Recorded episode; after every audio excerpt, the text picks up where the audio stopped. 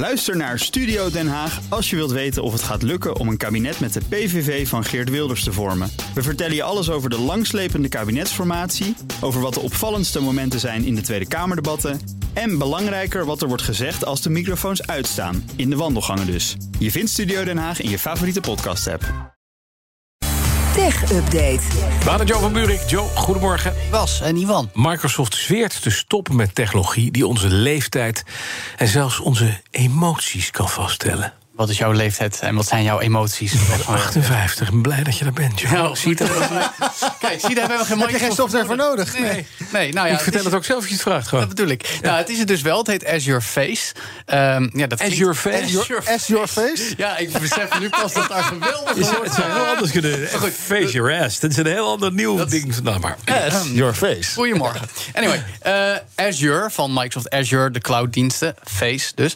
Ehm, dat schrijft nu.nl vanochtend. En eh, die kan dus herkennen of jij bijvoorbeeld blij, boos of verbaasd bent. Maar ook wat je geslacht en leeftijd is. En zelfs welke make-up je draagt. Niet. Die vraag heb ik niet. Precies, dankjewel Bas. Eh, maar goed, Microsoft zegt nu zelf, nou dat roept nogal wat privacybezwaren op. Tot aan het risico op discriminatie. Dat weten we natuurlijk van gezichtsherkenning. Zeker. Er zijn heel veel bezwaren eh, tegen. En dat is waarom we in de westerse wereld ook best wel de hakken tegen in het zand zetten. Nou, Microsoft heeft dus zelf met onderzoekers gekeken. Zegt ook, eh, er is het onvermogen om verband te leggen tussen gezichtsuitdrukkingen en emoties in de context van mensen en waar ze vandaan komen. Dus nou, mensen in verschillende delen van de wereld hebben verschillende manieren waarop hun gezicht werkt. En ja, dat, dat heeft dus ook een bepaald risico op discriminatie.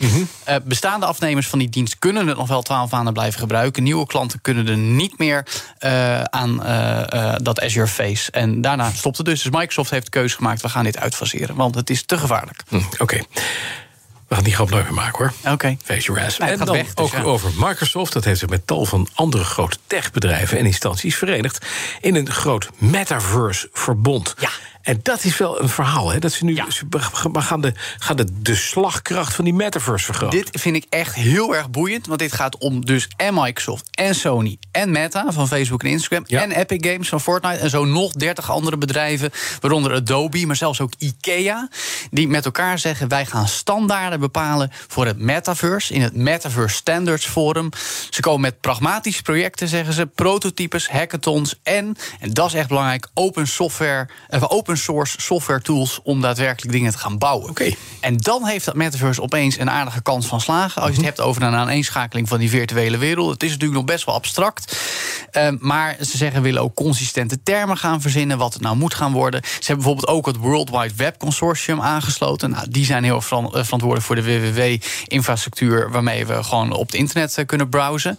Het enige wat opvallend is: één grote speler opbreekt. Ja, bij name of...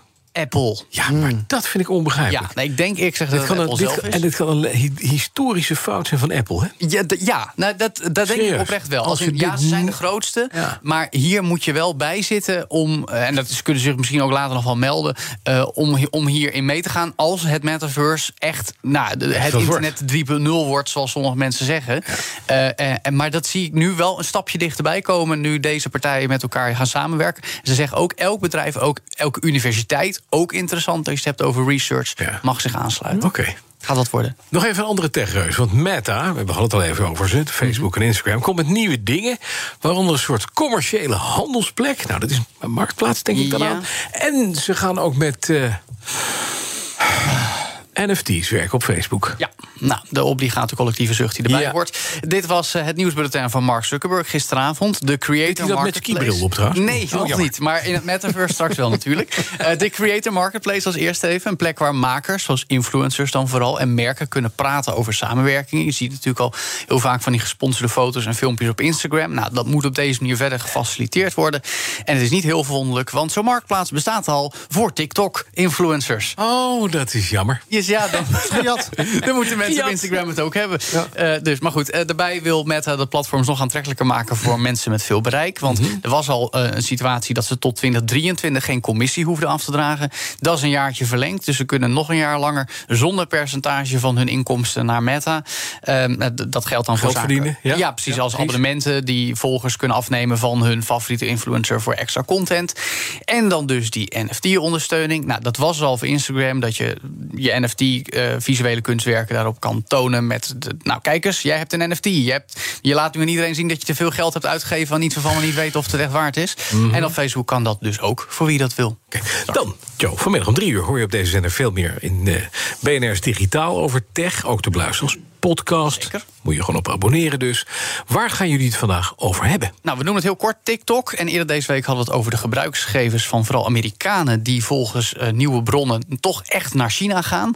Maar hoe zit dat nou wettelijk en hoe geldt dat voor Europese gebruikers? Gaan we induiken. Ben van den Burg komt vertellen over hoe e-commerce niet weet door te pakken. na de vlucht die webwinkels maakten in coronatijd. Hey, ja, is verliezen nu bij interessant. marktaandeel. Ja. Dat klopt. En Ja. eh, Ivan Verrips komt langs. Ivan Verrips komt langs. Ja. Wat dan? Over Dali. Wat is Dali? Ik heb je een fo- fotootje gestuurd. Eh, je kan eh, op de, als je even zoekt, Dali Mini, dan kan je allerlei woorden invoegen. En dan kan je bijvoorbeeld combinaties eh, tikken. Bijvoorbeeld Mark Rutte met een mes.